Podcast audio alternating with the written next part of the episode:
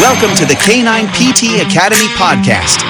Business lessons for canine rehabilitation therapists. Introducing your host, Dr. Francisco Maya. Good morning, good afternoon, good evening, no matter where you're at in this world. Thank you so much for joining us for another episode of the Canine PT Academy podcast, Business Lessons for Canine Rehabilitation Therapists. And before we get to today's podcast episode, just a couple of really cool things that I wanted to mention mention to you all. First of all, Thank you so much for being a listener. And the reason why I'm saying that is because we just passed the mark of 10,000 downloads for our podcast, which is just amazing to think that, um, you know, our episodes have been downloaded and listened 10,000 times now. And it's just uh, uh, really cool to see how helpful it has been, right? Not just with the ep- the new episodes that are coming out every week, uh, you know, and, and you guys letting me know kind of like how helpful it has been. I always, always appreciate that but then also people finding older episodes from a year over a year ago even and finding um, helpful information with those episodes. And that's what's really cool about doing a podcast is that it becomes this library if you will of resources that it's out there for you to go back and at any point in time look it up and access uh, a topic that maybe you missed or maybe that you want to listen to it again or whatever it may be. So just wanted to say thank you. Thank you so much for being a listener. Thanks so much for sharing episodes with your colleagues, with you know another canine rehab therapist who might be in the same position trying to figure out how to make this business work. That's probably the biggest. Uh, uh, uh, show of appreciation actually you can give it to us is by sharing. You know i think that's really important so we can spread the word out that we're out here to help you all with the business sides of things.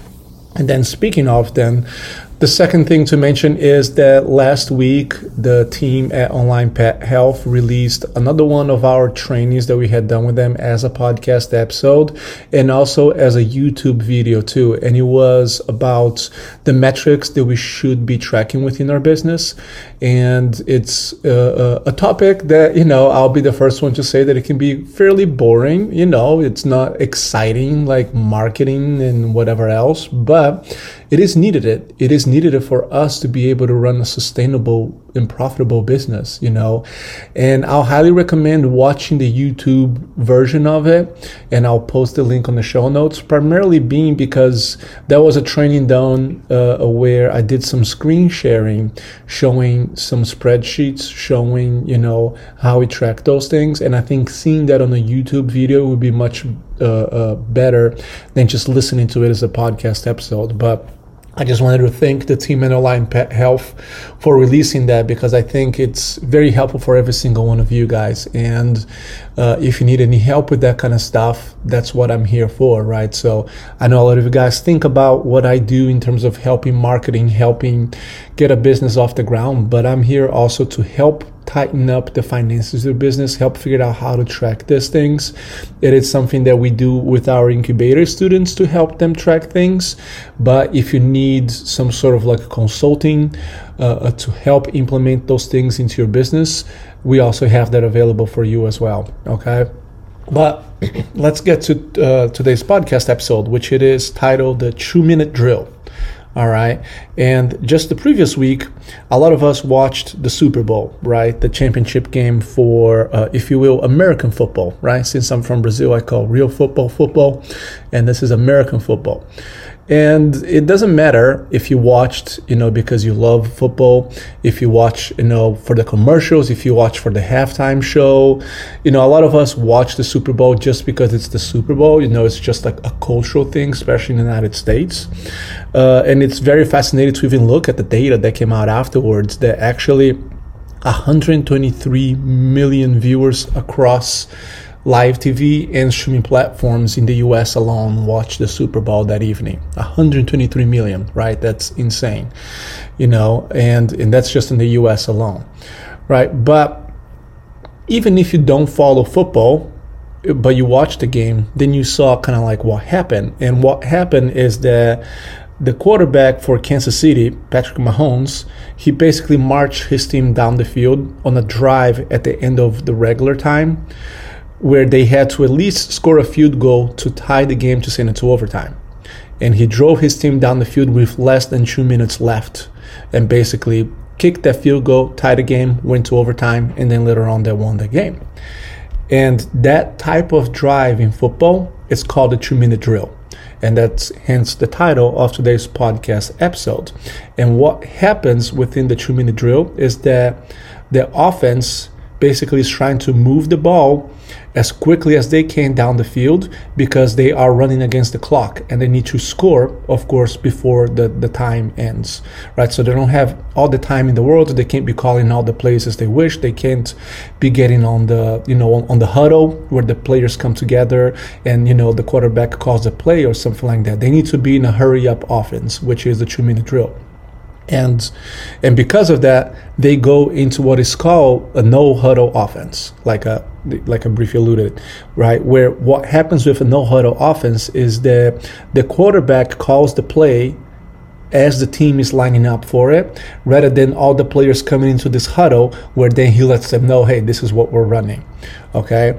And of course this is done so they can run faster like run the plays quicker so they can speed up the play time and as you can imagine, to run a very efficient two minute drill, which Patrick Mahomes is probably, at least at this point in time, the best quarterback that does that, uh, as you can imagine, it requires a significant amount of training, of practice, and repetition. So all the players know the plays that are going to be called during that time, and they know what they should be doing, and they know how to understand the signals that are being sent to them, and that kind of stuff. Right? So, much like you know you the podcast listener were thinking about when i did a podcast just recently which actually got very good feedback on the business lessons from taylor swift or when i did business lessons from you know the world cup you know you're probably wondering why we're talking about the two minute drill and no huddle offense but you know you got that right is because there is business lessons that we can take from this and i think it's very important to understand that all right and and what i mean by that is what if we take that same kind of mentality in terms of practicing something to the extent that it just becomes so automatic, it becomes so automated that we don't even have to think about it, right? Like it is a two minute drill. What if we take that into different aspects of our business? So, for example, let's talk about the intake call, which you have heard me talking about in multiple podcast episodes before. Before, which that intake call is really about building a relationship, really about understanding where people are coming from and connecting with them. If they book at the end of the call, if they book an evaluation, wonderful, that's a plus, but that shouldn't be the goal. We want to really build that trust and build that relationship with them. And because of that, yes, we do have certain things we want to cover during that call, but I'm not, not a big fan of having a script, for example. Sometimes people ask me, like, Frank, can I have the script of your phone calls? And it's like, we, we actually don't have it. We have certain ways of saying things, we have certain things that we want to make sure that we're covering, but it is really about uh, uh, uh, being able to adapt to the circumstances, be able to adapt to the conversation, and to be able to do that in a very efficient and effective way. It takes practice. It takes doing those phone calls over and over again. It takes listening back to those phone calls. So you can use that as a, as a training tool to figure it out. Okay, how can I respond to this question better next time? How can I respond to this situation a little bit better next time, right? And and and that's how you get better at doing, uh, uh, for example, doing take calls. Is just practice, practice, and practice. You know, and it was just very interesting that. Uh, um, later in 2023 and first week of 2024 our client manager was off because um, of personal reasons and because she was just very sick with the flu afterwards and i had to jump in and do those phone calls and i hadn't done uh, uh, uh, many of those phone calls in a while. And it was just interesting that the first one of two calls like i was a little bit like rusty with it but then i just got the flow back with it right away. And the reason being is because I've done so many of those through the years, especially early on when it was just me that I just developed this two minute drill with the calls basically not that the calls are less than two minutes far from it but in terms of just being something that it becomes automatic it just becomes automated and i know what to say and i know how to react to this and i know i know what i want to say next before I even get to that point. And a lot of times I'm trying to break up people's objections before they even become an objection because I understand how the conversation is going, right? But as you can imagine, that takes a whole lot of practice The other example that I could think of with our businesses and how we can implement this two minute drill kind of concept is about how we communicate to clients, how we communicate to pet owners, the framework on how it is that we actually going to help their pets, and how we discuss the pricing, how we discuss the cost of things with them right? And, and we need to understand that the selling needs to take place during the evaluation. We can't shy away from it. As a canine rehab therapist, sometimes you know we can be very uh, uh, uncomfortable talking about money, and I get it. I was in that position before, but we need to practice so we can get comfortable with it. And it doesn't mean that it's a car salesman kind of pitch. No, it's about you communicating, you educating that kind of like this is how I'm going to be able to help you you know and the, the, the way you get better and better and better over this is practice as well. And it was the same thing when i was developing those systems and doing those on my own.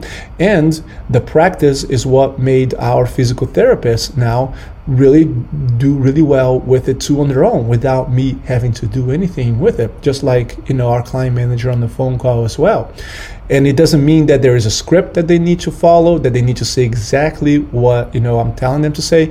Is about understanding this is the message that we want to try to convey. These are the things that we want to hit on and adapting to the circumstances. And to be able to do that you need it takes practice. It takes practice, it takes reviewing those things afterwards and just getting better over and over again. Okay, so hopefully you you understand kind of like where I'm going with it with the two minute drill, right? And and here's the key thing with those things and the two minute drill itself that it is going to be about practice, practice, and practice. And I cannot tell you how many times I hear from canine rehab therapists something like, oh, well, Frank, I'm not good at selling the plan of care, or Frank, I'm not good at talking on the phone and handling the intake call. You know, and I, I, I get it. Like, I wasn't good at those things either, right? But then my question is, how many times have you actually practiced those skills? right? Because guess what? I wasn't good as a PT student in feeling like the, the, the joint play, for example. Like I, was, I remember in PT school, I, very, I, I had a very hard time like being like, okay, this is kind of like what I'm feeling, you know, and even sometimes properly positioning my body to perform manual therapy, especially because you know, those of you who don't don't know me in person, you know, it's kind of like a joke when people meet me in person. It's like, oh my god, Frank, I didn't know you were that tall. Like I'm six five, so sometimes understanding how to position my body. Uh, you know, as a PT student, and then even later on, as I'm working with canines, it, you know, it, it can be kind of awkward, and you're trying to figure it out, right? And I wasn't good at it, but I practiced, and I got better at it, you know. And actually, that reminds me of a, a funny but very true story. I remember the very first solo evaluation that I did during my clinical rotation as a PT student. So this would have been back in either 2010 or 2011. And of course, I had observed my clinical instructor do, you know, countless evaluations. You know, we had discussed those, all that kind of stuff. But then one day we had an evaluation for like I think it was just a knee replacement or something like that. It wasn't anything super complicated, but he was like, "You good taking that on your own?" You know, and I'm like, "Uh, sure. You know, why not?" So I took that evaluation on my own, and poor like poor uh, uh, uh, this like older woman like it, it took me like two hours to get through the whole evaluation probably just a subjective alone like a good 45 minutes or so right? And it wasn't because the patient had a lot going on and anything like that. You know like i said it was a fairly straight case. I'm pretty sure it was a total knee replacement. Uh, but this was the first time that i was doing this whole thing on my own and my thought process, my brain was scattered and going everywhere because I hadn't practiced enough times to understand like this is the flow of the evaluation, this is what I want to talk, this is what I want to touch upon, and then this is what I go afterwards in terms of the objective evaluation and this and that and whatnot you know and then not even mention like education component which is very big and as a student i still of course didn't feel comfortable about it right? But that's another thing besides the intake call and besides the communicating the framework and how you're going to help your, your patients that is very important to practice practice and practice which is the communication the i'm sorry the education component.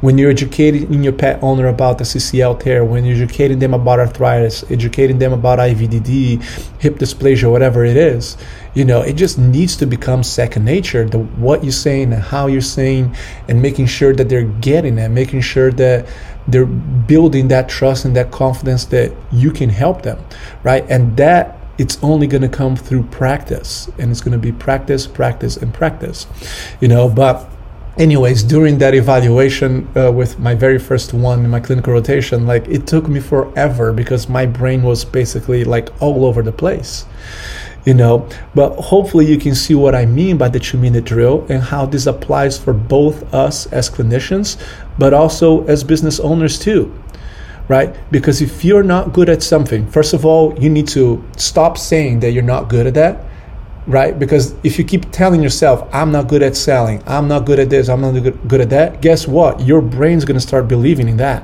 So first of all start uh, uh, stop saying those things to yourself and then start practicing over and over again until not only you are very good at it, but also you are so good at it that you can actually help other folks become better at it.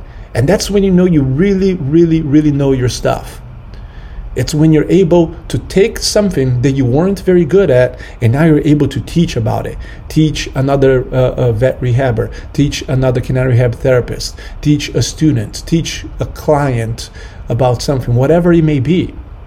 Like that's when you become really good at it. Right? And that's why I'm a big proponent of when I'm coaching through my programs, like I'm not a big fan of like scripts. I'm not a big fan of like done for you kind of like stuff that like oh this is how you do it. Just follow this and this is how you do it. No i want you to learn how to fish right? I want you to understand that how you're going to be able to do this on your own how you're going to talk on the phone how you're going to sell a package of sessions how you're going to sell a plan of care. Not just because i want you to become good at it so you can grow your own business so you can of course uh, uh, uh, uh do what you want to do but I want you to become good at it because I want you to be able to teach your staff on how to do that as well. Teach your administrative staff how to handle the intake call. Teach your clinician how to be able to sell a package. Right? The only way you're going to be able to teach folks how to do that in an efficient and effective way is if you are really good at doing those things yourself. Otherwise, it's going to become really, really, really hard. And I'm not saying you need to become the expert of it, but you need to understand how to do it. And that's why I'm a big proponent of teaching you how to do it to the point where you become good at it. And not because you're going to keep doing those things forever. You can if you want to, but because then you can start delegating those things and you can teach those things to your staff as well, right? And that's what I mean by the two minute drill the reason why the Kansas City is so good at it as a football team and why Patrick Mahomes himself is so good at it, guess what? It's because they practice that over and over and over again for just that one time that they needed. And guess what? They needed it that in the biggest stage, which is the Super Bowl, and they were able to deliver because they practiced that over and over and over again. So Hopefully that's helpful. Hopefully that makes sense. Okay. And once again, if you need help with the finance and metrics and stuff, like I show on the training for online pet health that is available on YouTube, just reach out and we can talk about that as well. Sounds good? All right. Thank you guys so much. Thank you for listening to another episode of the Canine PT Academy podcast business lessons for canine rehabilitation therapists. If you enjoyed what we had to say, please make sure to share or subscribe to our podcast or even leave us a review. You can also email us at hello at canineptacademy.com. That's hello at canineptacademy.com with any questions or suggestions and go to k9ptacademy.com to find more resources and content, including our fee calculator spreadsheet, which is absolutely free and will help you determine how much you should be charging for your sessions. Because let's face it, determining what we should be charging is one of the biggest struggles we have as business owners in the canine rehabilitation field. You can also find all of that information and more under the show notes. Finally, I would just like to add a disclaimer that any of my thoughts and opinions expressed on this podcast are mine and mine alone, and in no way reflect the opinion or position of any other organization or company I may be associated with. Thank you for listening, and remember, if you're not having fun and enjoying life or running your business, then what's the point in doing so? So please go ahead and start having some fun.